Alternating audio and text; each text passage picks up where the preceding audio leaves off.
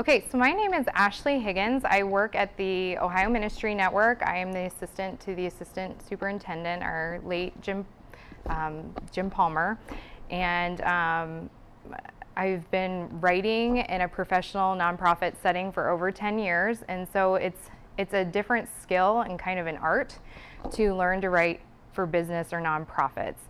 Um, oftentimes, when we're in school, we're told to elaborate on things. We make language fluffy and pretty. And in a business nonprofit setting, um, most of the time your constituents or your lay people they want the information right out front and so it's difficult to switch from what you've been taught in school for this really flowery language to get right to the point and get to the context of the message that you're trying to send so really quick just since this is a small class um, can you each introduce yourself and then tell me what your what your role is and how you would be using writing Sheila, do you want to start? Oh, sure. Um, I'm Sheila, and I was the admin assistant for Eastside Community Church for the last four and a half years. Oh, okay. Um, my husband and I just recently left there um, to pursue full time ministry. He is, I mean, we're just waiting on a church. Okay. So I'm hoping to still serve in an admin role because that's my gifting. Yeah. Um, but writing has never been my thing, and I've never been the one to be able to put any fluff in anything. I'm very direct and to the point. Okay. So well, then you're in the right place. so, you know, it's you know, if I have to send a church email, it's hey, don't forget there's this on Sunday. Yeah. Be there. Like yeah. Okay. I need to fluff it a little bit. More, Yes. Think. Okay. Versus being too direct. Too direct. Okay. Yep. That's good. Brandon. Next. My name's Brandon. Uh, I work up at a Heartland Conference and Retreat Center. Uh, I'm a business, business administrator, so I send a lot of emails, pay a lot of bills, uh, deal with a lot of uh, people that owe us money and things like that. Yeah. So, So pretty you direct. know, it's uh, all that. Yeah. Yeah. Some So tough just looking for some tough topics to address. things I can pick up to, to get better and Okay. Yeah. Yeah. That's not easy asking for money for communication. Okay. And Linda. Uh, Well, I just, uh, like, from uh, last October, started at Calvary Assembly of God in Orrville uh, as the secretary. Okay. So all this is very new to me, so. Okay. thought maybe in some way it would be helpful to Okay. take this class. Yeah. Joe. I'm the executive pastor at Radiant Life Church in Dublin, and there's always emails and leading teams and managing staff, and can always get better at writing.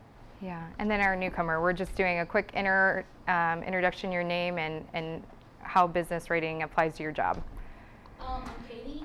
I work with a pair of, like a nonprofit. Okay. Um, and, um, I communicate with a lot of different people, like government agencies, as well, I do foster care ministry, Okay. as well as churches and coworkers. Yes. And, um, some of the feedback I have gotten from like my bosses that my Right. um, like I never was formally taught how to write a business email. Okay. So I just kind of have been winging it and I Yeah. can improve my skills. Okay. Well, that's really good that you even notice that because a lot of people walk around and send stuff and don't really care what it looks like. And so the fact I can just tell you as I was preparing for this, I have a degree in English from the University of Colorado, and then I teach at Southeastern University at our Ohio Network campus um, theology and then a, a core class for freshmen. But there, yeah, please turn your desk to be comfortable. Oh, I was just like, that was uncomfortable. So I was just- Yeah. um, and so, all that to say is, as I was preparing for this, I hit some reminders of like, oh yeah, I had forgotten that. Like that's a good thing to remember when I'm writing these emails to the superintendent or to church um, ministers. And so, there's always room for growth. We only have 45 minutes really in here, and so what I have done is put together five steps um, that are like helpful hints for business writing for you. And so hopefully this will get you on the right track, that you're feeling more comfortable and natural in writing business, either formal letters, if you guys are still doing that. Our network doesn't do that too often, but I occasionally I will do formal letters and email commu- communication specifically. So in this class, um, we're going to discuss email con- communication is, gosh, that's so tiny up there, is a vital to creating a positive first impression for any organization or individual. Clear, effective communication is the key to saving workplace time and efficiency. Strengthen your communication skills by learning how to easily put your thoughts into words and improve your business writing skills through writing to dos. And so you have each of my slides on here. I apologize if they came out tiny, but I thought you could make, make notes if you needed to. Okay, so we're going to go over to the success, steps to successful business writing. Step one, we're going to get started easily and naturally, which I think that is probably one of the number one problems. Like Brandon was saying, when you're having to communicate a difficult topic, a lot of times it's like, whoa, where do I even start? Like I'm asking them for money, or I'm saying this bill's late. And so oftentimes we get hung up in what we're asking for and how difficult that may be, and we get hang- hung up in our writing. So um, step two, we're going to learn to be concise, explicit, and clear. Step three, we're going to write with style and rhythm, which I think every writer wants that, right? You want your writing to sound smooth. We're going to edit and proofread effectively. And step five, we're going to master emails and electronic communication. Okay, we're going to try and pack that into 45 minutes. So, step one um, get started easily and naturally. So this, I, we're not going to go super deep in this. These are just helpful hints for you, okay? So you're going to answer a few questions to clarify when you get started. You're going to overcome writer's block if you write like you speak. Um, oftentimes people frown upon that, but if you don't know where to start, that's the best place to start is just act like you're having a conversation and jumpstart your writing. Start with a few basic questions. What's the situation you're trying to address, the problem or issue that's prompting you to write, okay? Um, I think about oftentimes when I am emailing people, I'm asking them for something, right? I am asking for them to complete an action for me. And so that's, that's the number one thing. Who's going to read it? Is this a superior or is this somebody that's maybe not a superior? You need to think about how you're addressing uh, the communication. What do the readers need to know, and what action do you want your readers to take? Okay, so I just came up with this really funny scenario, but and I'm going to read it to you. If we're going to write like we speak, you're about to write an email to your lead pastor summarizing yesterday's meeting about strategies for Ohio for Jesus. Okay, we all know that that's this big thing that Pastor John keeps talking about. And individual church goals. No one else from the church attended the meeting. While staring at your computer screen, you get a frantic call from your lead pastor who says, Listen, he says, John Wooten wants me on a conference call in two minutes, and I have no idea what happened in yesterday's meeting. You were there. I need you to tell me in 60 seconds what was discussed and what the next steps for us are. Okay? Can you guys just imagine that you've attended this meeting? You were like, you've been to those meetings where you're drinking from a fire hose and your pastor wants to know what are the key takeaways, basically. What are the key takeaways? And so when you approach communication, what are your key takeaways that you want your reader to know? Um, I think sometimes um, I work with all different generations in our office, and if you have um, been working with communication long enough, formal letters are long, right? They're fluffy, they're long. Email communication is not long, and people will not take the time to read your really long, fluffy email. I don't know how else to say that, but um, people receive lots of emails a day, and so they just need your bottom line up front. Jumpstart writing, free writing. Take time to do personal brainstorming. It frees you from grammar. So, who in here feels like they're strong in grammar? Okay, that's good. That's like half of you.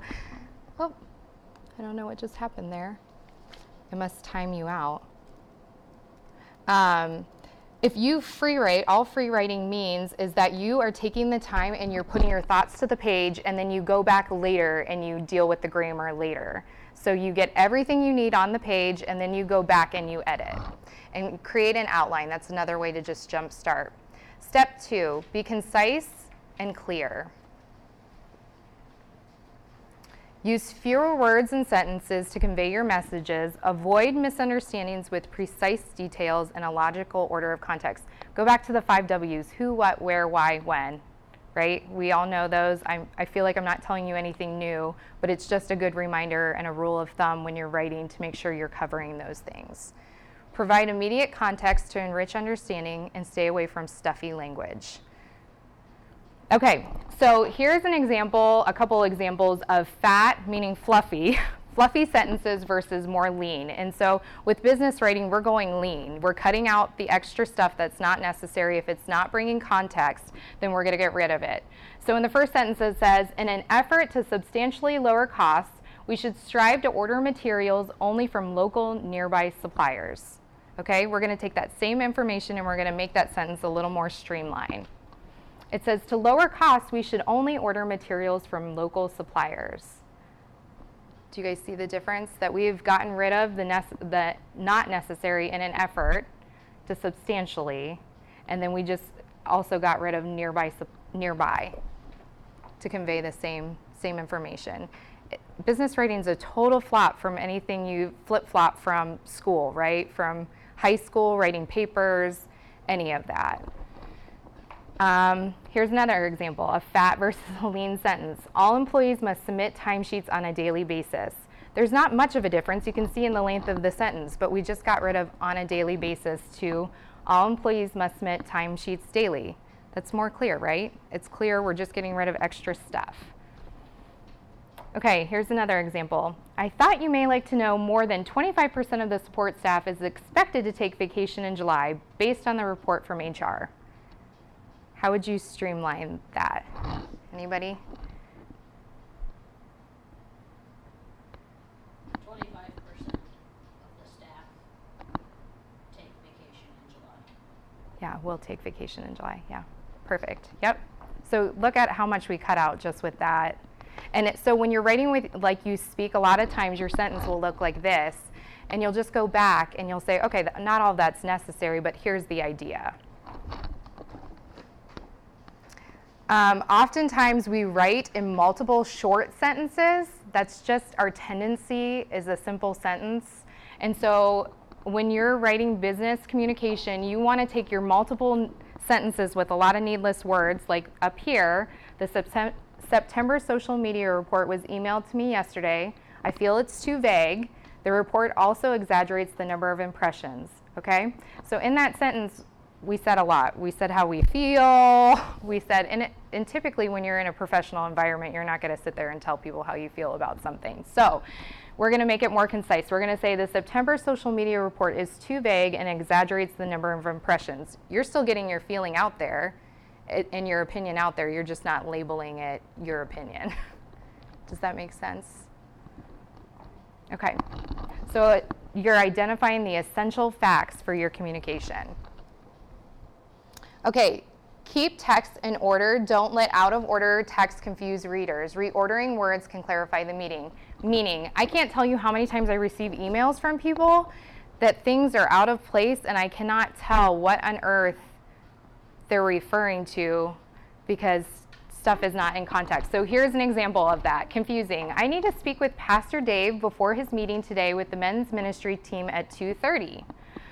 Well, is Pastor Dave meeting with the team at 2:30? Am I needing to meet with him at 2:30? So you just need to clarify that. Here's more clear. I need to speak with Pastor Dave today before his 2:30 meeting with the men's ministry team. There's no question there. We know he's meeting at 2:30. I'm saying I need to meet with him prior to that.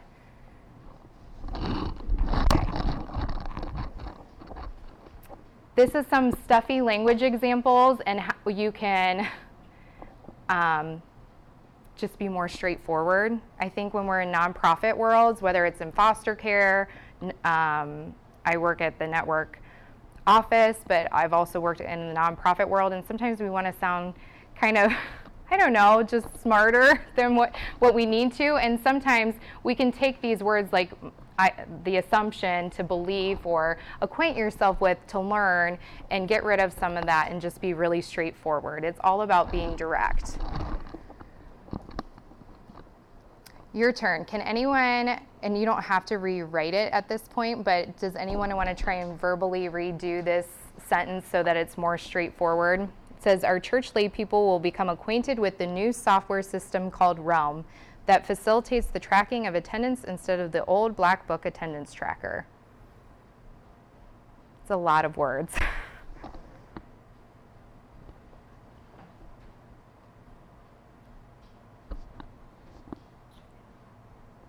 Do you really wanna put lay people in there? no. And what do they consider lay people?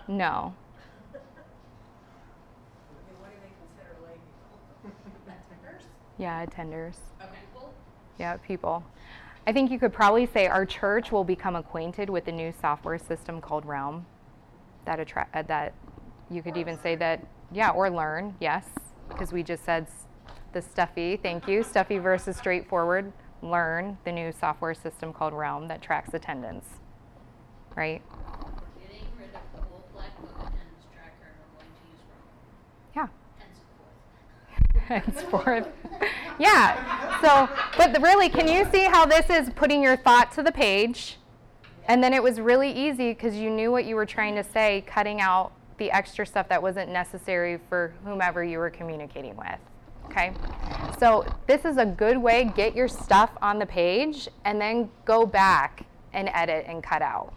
And I think often um, when I have to send a difficult email, which I oftentimes do, unfortunately, that's what I will do first. I will get out the who, what, where, why, when, just brain dumping on the page. And then I will go back, make sure that it's in context. I'll take the time to look at my grammar. I'll cut out all the fluff to make sure that my message is really clear. Does anybody have any questions so far? I do. Sure. Uh, I was just gonna make a comment. This sounds to me like what I would say versus what my husband says, right to the bottom line. He goes to the bottom line. Yes. Which, you know, I've learned a lot that, that from him, Yes. but I still need to learn more. Yeah, and it, sometimes that's difficult. I think, um, especially when we have our own personal opinions attached to things and we're writing, like that one about the social media and how I felt about the social media report. You can still convey those things without being totally overt about it. Um, and being very direct that it was that report was exaggerated, you know. And I'm not saying I felt the report, you know. That's a good word, direct. Yes, direct. yes. What were you gonna say? Now I have two questions. Sure. Um, I have noticed most of the people who I communicate with in the church world, I'm communicating with men. Yes. And then, like, when I'm communicating with agents and social workers, it's generally females. And they write very differently. Mm-hmm. Um, and I, and I have some people who are like, you know, you should always start your email with, how are you, how your, how's your family, blah, blah, Mhm. blah. And I'm like, I don't, in this moment, I just wanna set up a lunch. Yeah. I'll ask a person how they're like, I don't, is that necessary? Yeah. And then other people are like, I want one line. Yeah. Give me one line and I'll get an email response right away, otherwise if I send them a paragraph, it's a week. Right. And like, so is there a difference when you're communicating with men or women? Um, you know, I don't treat them differently, but here's what I would say is that it's always okay to be polite. It's always okay to say, I hope this email finds you well, and leave it at that, and then get into what you need to talk to them about. Dear so and so, I hope this finds you well. Let's get to the point. You know, and that way you're not coming across as I'm, I, just, you know, I want what I want. So um, sometimes that can be offensive to people um, if it just seems like you're wanting this action item and that's it. And so just be sensitive to that. But you don't have to go into a whole paragraph of like, How, how's Susie and how's your dog? And, you know, I think it's okay to just say, like, you know, I hope you're well. I, I'm emailing today for that, you know, to, to set up a lunchtime with you. And so we'll get into that a little bit more with email communication. I Yes. would also add that it is important to know who your audience is and what the context is. And some people, do, you do maybe need to add just a little bit more, and then others, Yeah. you have a specific action item, Yep. you just want to get to, here's what I need type of thing. And so it's okay to understand the different contexts. Not, I wouldn't word necessarily male, female, but just as the audience that you're going at, it's okay to have different contexts and to use different language for different contexts. Yeah. Like, I think that's okay, and neither one is right or wrong. No. Um, it's just to be aware of who you're talking to and how, what is the best way to communicate with them. Yeah. Sometimes when I email with missionaries, I know that like it would seem really insensitive if I listed out everything I want from them in order to complete my job. um, and because I care about them and their families and their ministry. So I might take, you know, a few moments, like a few sentences to say, you know, I hope you're, you know, I hope you're well, and then ask them some specific questions about what I know is going on with them, and then get into, hey, I'm emailing for this. So I think it's what Joe said, being sensitive to who your audience is. But I don't think it's necessary that you go into like, you know, especially if you're not a relational person and that's not really how you operate, you can be polite and still um, get to the bottom line. I had another question. Sure. We're just going to mix questions in as we go because that makes the most sense with this. This. Um, Is I often will, um, like email people and request three or four pieces of information, like, you know, are you gonna speak at this, are you gonna do this, and like, on the same topic, and I only feel like almost always I get a response to one question. Mm-hmm. It's usually the last question. Okay. And so me and like a coworker discussing, is it better to send three emails with one question on each? Mm-hmm. Or like, 'cause then I feel like I have to rewrite the whole email and go, you know, I'm so glad you're gonna be there, but so what kind of lunch do you want? These are the options, or whatever it is. Yeah. Like, I think um, I think you could go a number of ways with that. I think, like you're saying, you could write a few emails if you know that person responds better to just like a lot of people. action items. Oftentimes, um, and we'll get into this in the email communication, so I won't spend a lot of time right now. But um, if you highlight the action that you need your reader to take, or you bullet those items, like I need an answer on this, this, and this, and uh, typically, if you make that part of your email stand out, you'll get a response. So, okay, so we'll keep going for right now. I- I I had do typically do a lead lists. Yeah. Yeah. Anyway, Like, But hey, even have a then, few I'll, like- questions and then number them. And when they have a list of questions and it's separate from your paragraph, they can easily look at that and like, oh, there's three questions here. This is what she needs to know. Yeah. So it just because I had to do with that with our lead pastor, I'd email him a paragraph of three or four different things I needed, and I would get an answer to the last question. I'm like, okay, what about this? And then it turns into ten emails trying to figure out. We're So- going to get into all of this. I love this. okay. No, no, it's fine. I just love it because these are problems. They're real problems, Right. right? That we start That treating. take time. Yes. And now I'm like, okay, this is an hour instead of five minutes. Right. Right. Well, Okay. The more you, like Joe said, the more you know your audience, it's going to help too because, you know, like I know our lead pastor needed a list. Not everyone needs that. Right. Okay, so we're going to write with style and rhythm. Um, just good rules of thumb is um, you want to keep keep active instead of passive verbs. You want to balance your text, which we'll go into that. You're going to use parallel structure for bullet points, um, which is kind of like your list situation. You're going to vary sentence openers, structure, and length. So openers like first, First, I need this. Second, I need this. You're going to have some transition words in there. And you're going to break the short sentence only habit. Or long sentence. What I'm seeing with a lot of my students is the long run on sentence. Paragraph. Yes, sentence. So breaking that habit as well. Okay, so here's an example of parallel structure. Um, I attended a meeting, I came out from the meeting, and these were my suggestions to uh, the assistant superintendent. To improve communication, I suggest meetings conducted once a week, hold webinars each month, and I'd recommend status reports to be produced every quarter. That's pretty easy to see, right?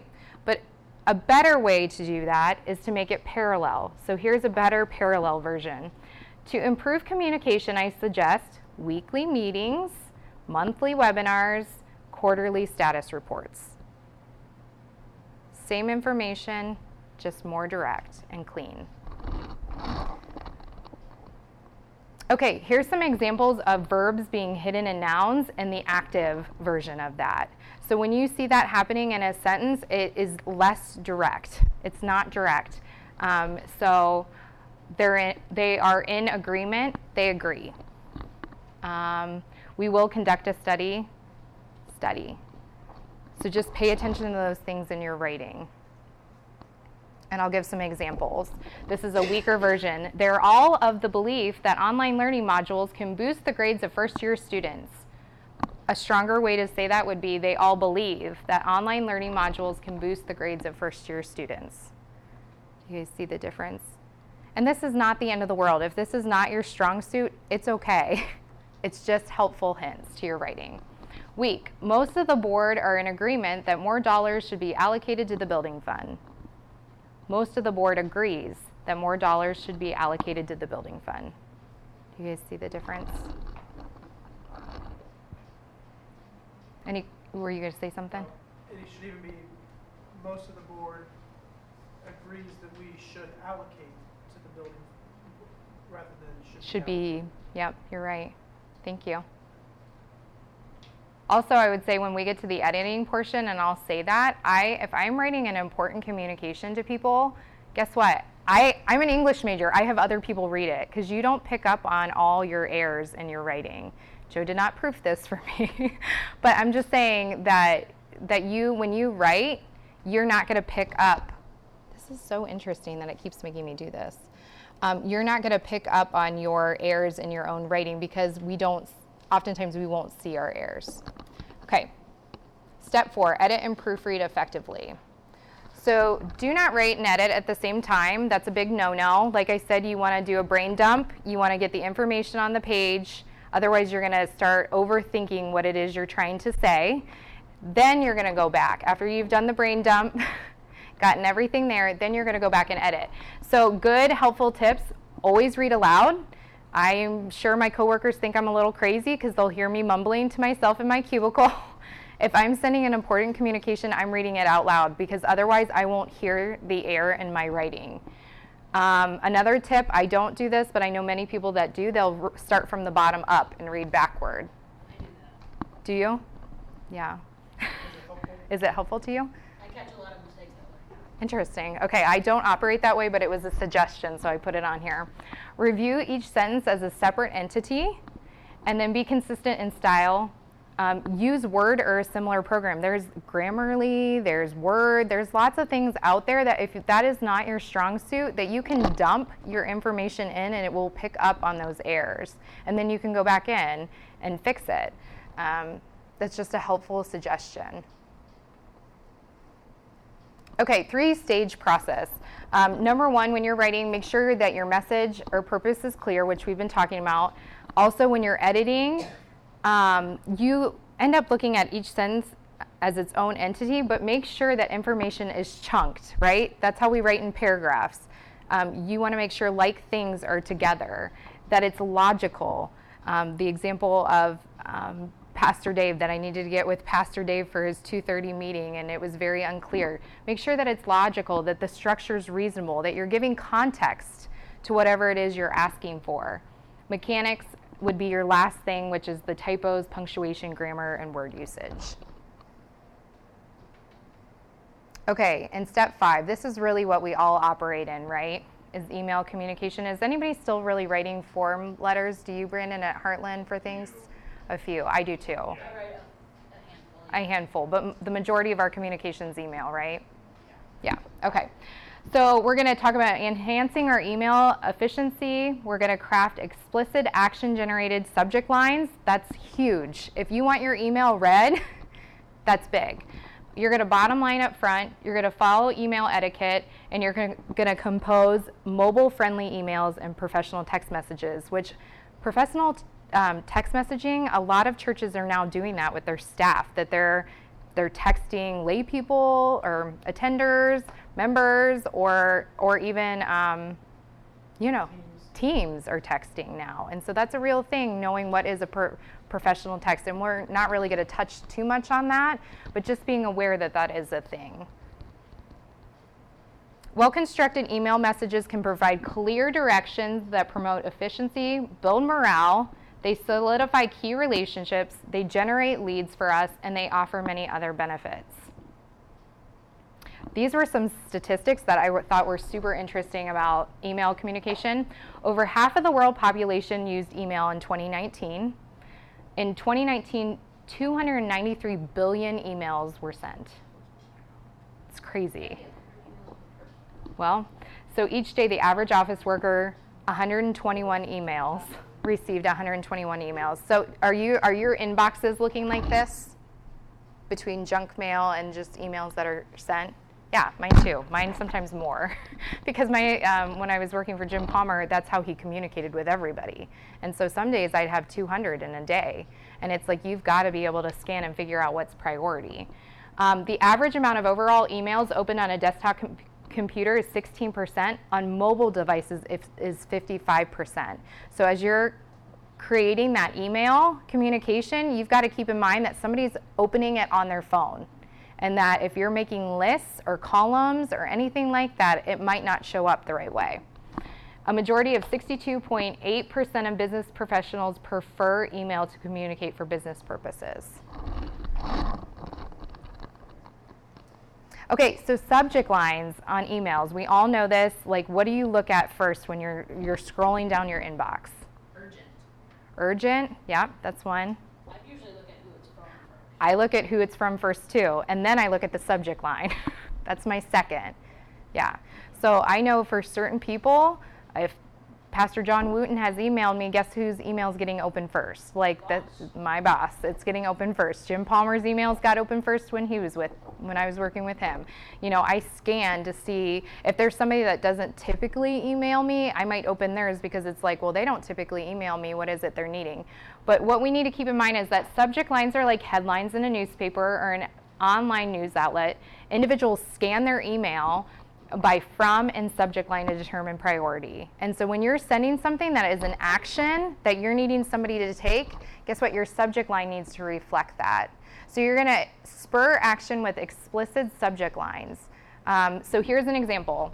Here's a vague subject line launch date.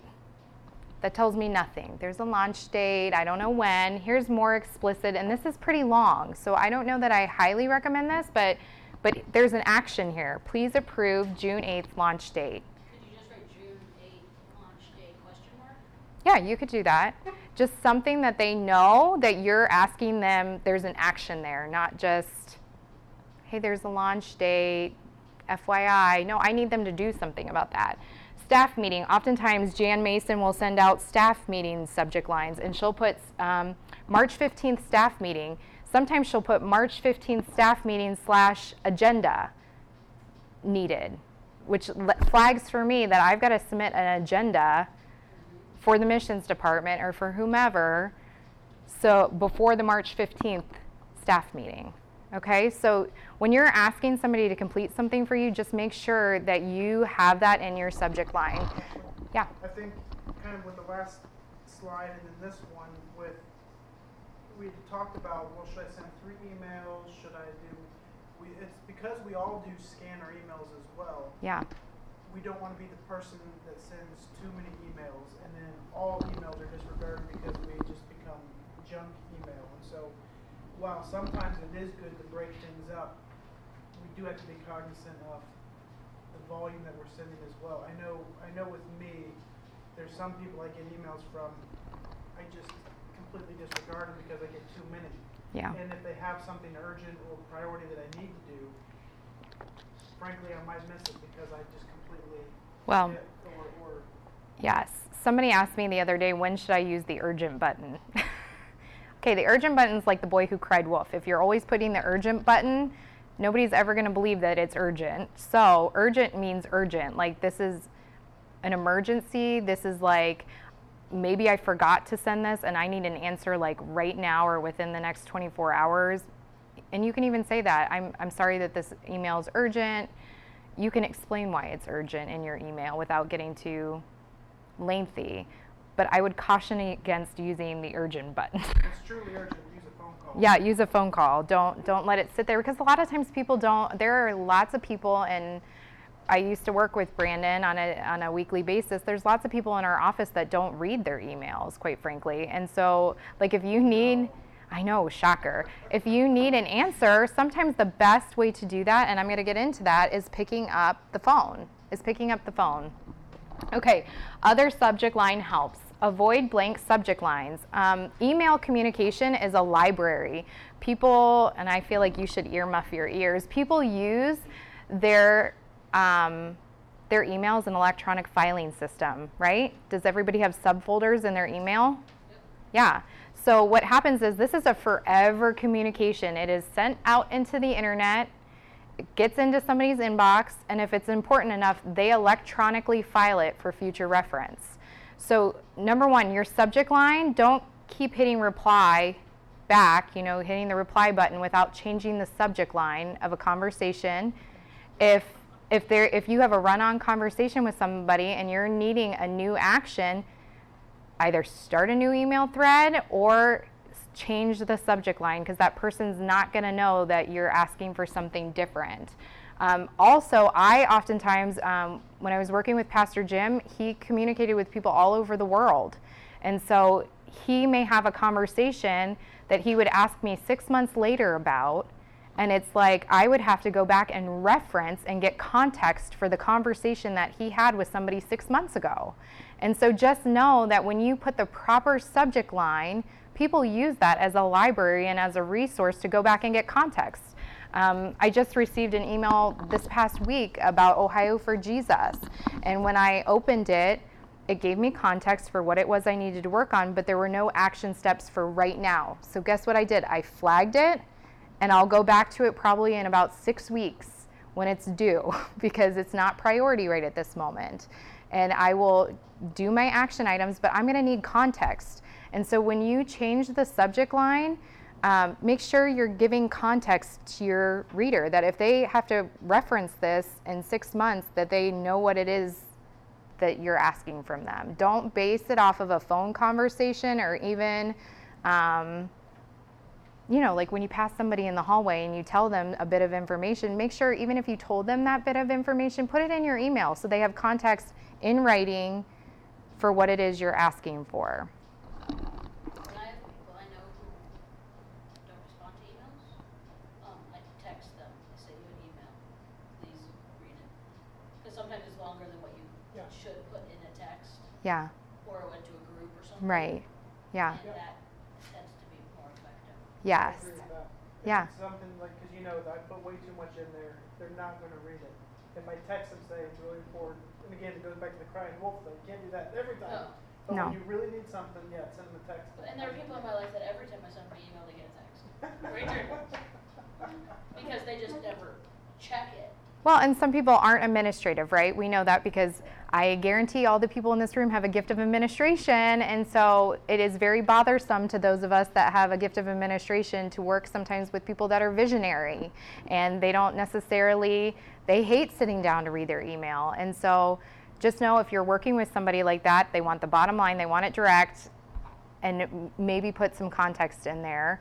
If you're not getting responses, it's okay to have a conversation with somebody. It doesn't have to be, I think sometimes we think confrontation is ugly, but you can just say, hey, you know, what is the best way to communicate with you? I've had to do that with some of our leadership. Um, some of our leadership does not operate in email, they operate in Asana uh, with task lists, task lists. And I've had to go to them and say, hey, I've sent you a few emails and I've, I recognize that I haven't gotten responses for those. And so I'm realizing now that this isn't the best way to communicate with you. How would you prefer me to communicate with you? And that's it. Like just you just have to ask people sometimes. And so from those people I now know, they want me to flag them in Asana that I've sent them an email because they don't check their email and that's not how they track their tasks. And it's kind of a pain for me, but if I want the response, I'm going to do it. Well, some people, like, if you're on emailing volunteers, they may not have a job that they're checking their email for regularly. Yes. So maybe like Right, a once a week, Yeah. like, they check their email or if that. Yes. Because they're not checking it daily for work, whereas I think, uh, as far as I know, most of us, I have my computer out in front of me for several hours a day, every day. Yeah, I do too. I have a problem that I don't check personal email a lot. So I'm really great at answering work email. If somebody sends me something on my personal email, typically when I'm home with my family, I'm home with my family and I'm not scrolling on my personal email. So I will sometimes get text messages um, from friends or whomever or committees I sit on. Hey, I sent an email. Can you give me a response? I'm ashamed to say that that happens, but when I'm when I'm at home, I'm at home, and so you know, I think that happens to a lot of us. Okay, so this is really tiny and I'll try to read it, but this is an example of don't always reply all, and I'm sure you guys all know this, but I'm just gonna touch on it because I can't tell you how many times I get stuck on the string of emails of reply all that I never needed to be on. And or people use it as instant message. Do you guys remember instant message? I did it in college. You'd get on there and you'd say, Hi, how are you? And I cannot stand that when people use email as instant message when it would be so much easier to pick up the phone and say, Hey, when would that lunch meeting work for you? instead of 20 emails later nailing down the lunch date. Okay, so this is super tiny, so I'm going to read it. it. This email is from Ashley Higgins to Donna, and I've CC'd John Musgrave. John Musgrave and I are in the process of modifying the Open Church Transition Binder. We need the one page pastoral covenant you developed last year. From Donna to Ashley and John M. Please see the attached covenant and keep me posted on how the project is going or if you need it if you have any issues from, from John M. to Donna. Thank you, CC Ashley. Thank you very much, Donna. Okay, continuing on. Email number four from John M. to Ashley H. CC Donna. I'll revise the document and incorporate the newest edits to the covenant and binder. That's to me, but Donna still CC'd. Perfect, Pastor John. This one's from me to Pastor John, CC Donna. Poor Donna's getting strung along. Perfect, Pastor John. I'll await your revisions. Meanwhile, I'll schedule a date when you and I can meet with Pastor John Wooten to show him the revised binder. Number six, email. John M. to Ashley. Poor Donna's still along for the ride. That sounds good, Ashley. Please schedule the meeting on a Wednesday when I am in the office. Email number seven from Ashley to John M. CC, Donna, Sarah, Jan Mason. No problem, Pastor John. Wednesdays work for me too. I'll contact Jan to schedule. So, can you guys see where poor Donna could have been dropped off on email number three, and here she's gotten stuck with four extra emails in her inbox of the 121 that she probably received that day. So, just be cognizant when we're sending those or responding to those, which I'm sure you're all aware. Um, don't reply all. Reply to the person that it affects. Unless it's somebody's assistant and they need kept in the loop, then you can reply to that reply all. Um, I would also say if you're sending um, emails to like committees, if you have committees or teams or anything like that, BCC because not everybody wants everybody's reply. So just BCC everybody on the same email and they can't see each other and they can't see each other's responses, which is helpful because not everybody wants to see who's making the meeting and who's not making the meeting. How much time do I have here? Okay. Okay, be explicit about what you want. Um, this is another email dialogue, okay? It says lots of wasted emails. So we've got one, two, three, four, five, six emails. It says, please prepare your QI expense summary. This is from Shelby Pratt to me. Let me know if you need any expense reports for any prior months and if you can email it to me by April 20th. Shelby clearly states what he wants from me, right? It's really succinct to the point. I know what he wants. Then I say, okay, I'll see what I can do. It's not really helpful to Shelby. He doesn't want me to see what I can do. Then I say, I send another email later that day. I say, Shelby, I'm working on the summary now and will soon let you know which reports I need. Shelby doesn't need to know that I'm working on that, okay? Then I keep going and I finally ask him for the F- January and February expense reports. And he says, Well, I'm out of town right now, Ashley, um, at the ACS conference this week by when do you need the reports? And I finally get to the point with Shelby. I say, I need the reports by April 10th so I can finish the summary report by April 20th. It's just common sense stuff, but it makes all the difference on how people see you as an, somebody they're communicating with, right? You want people to respect you, you want people to respond to you. Um, so don't, don't string them along, don't take their time. Just, just get, say what you need. Okay, so this is the same conversation handled in two emails, and I'm not going to reread it, but I go into right into yes, I can. please email me the expense reports for January and February by April 10th. So I give him a deadline that I need them by April 10th, so he knows I'll give them back by April 20th. Does anybody have any questions? Nope. Okay. Um, so we just saw don't acknowledge every email. Um, oftentimes, I'll get emails where somebody's given me some, or I've sent something to somebody, and people are so kind and polite, and they will send back thank you. with their signature. I know that they're grateful. You don't have to do that. If you're worried about somebody being wondering if you're grateful or not, you you can send that email. It doesn't hurt to be polite. Um, but it's not necessary. I think it's pretty much understood in the email communication world that you don't have to send back thank you. One of my bosses encouraged just a response hmm such as thank you, so she knows that you received the information she sent. yeah. So usually, you know, a thank you is instead of message received Yeah, or got it, like I'll Yeah. reply got it a lot, like, yeah. because if I don't get a response You don't know. about like, say that email with Shelby, Yeah, if Shelby didn't get a response from you and it's, you know, all of a sudden April twentieth is there and he's like, I don't know if I'm yes. But did you see my response in the last one? Yeah, that it was just very succinct.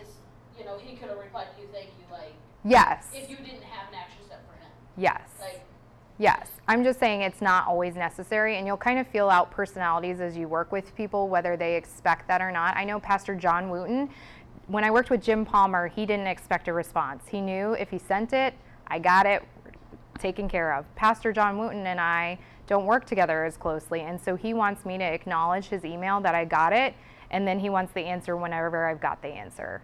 So, yeah, I, I think it just is a personality thing, and that's okay. And it's a relationship thing with coworkers or whomever you're working with. Did you have something to say? Okay. Um, avoid indistinct, indistinctive, I'll get back to you replies, know when to and when not to send an email. So, just common, common sense stuff. I think you guys are all familiar with that. Okay, so this is how to make your email um, mobile friendly because people do open their email on their phone. So use at least a 12 to 14 point font, limit subject lines to 40 to 50, 45 characters.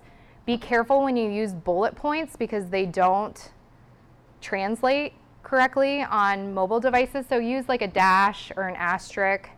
Um, use single columns and be sure your call to action stands out like this. So I have got asterisks and then I've got um, it bolded. Yeah, highlights. Yeah, highlights good too. Yeah, thank you for that.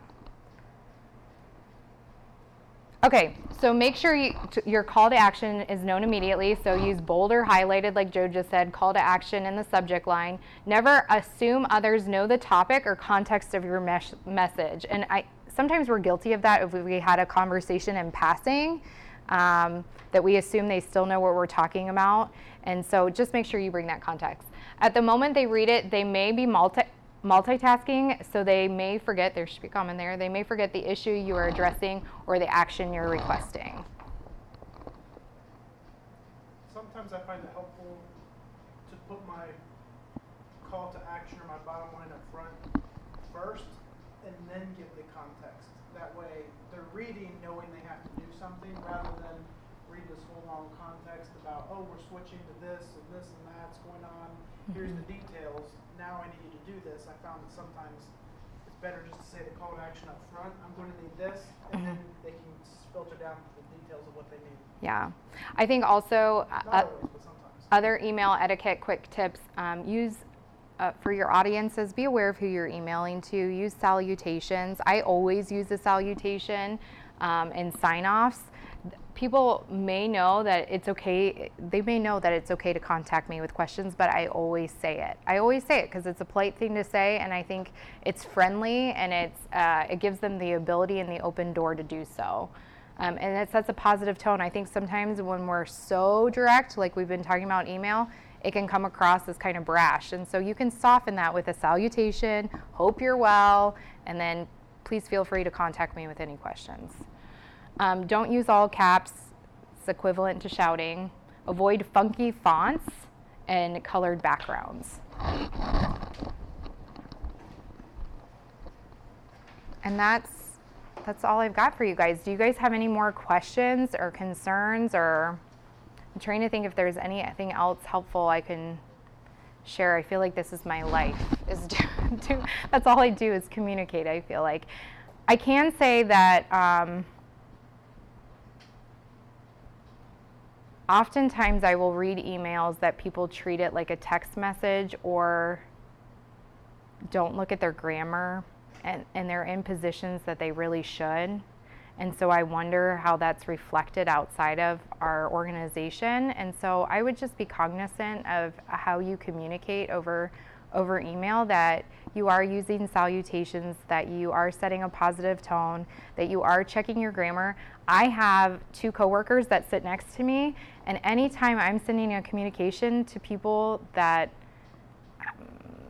that is a communication that really needs to be clear, I will have Sarah Snavely and Bethany Clayton read those emails because I just need another set of eyes. And oftentimes they'll say, Hey, have you thought about putting it this way? That's a little more clear. Or did you check that error? That's an error right there. You know, I mean, we miss it. So that's, I guess, the last thought I can say is don't be afraid to ask people to read something before you send it, especially if it's a difficult communication or or something that you're really needing action from 30 people on. You want people to help you with that. Any questions? No. Thank you guys so much for coming and I wish you well and I'll set the positive tone to end. If you have any questions or concerns, feel free to reach out to me because this is what I love doing. So, thank you guys.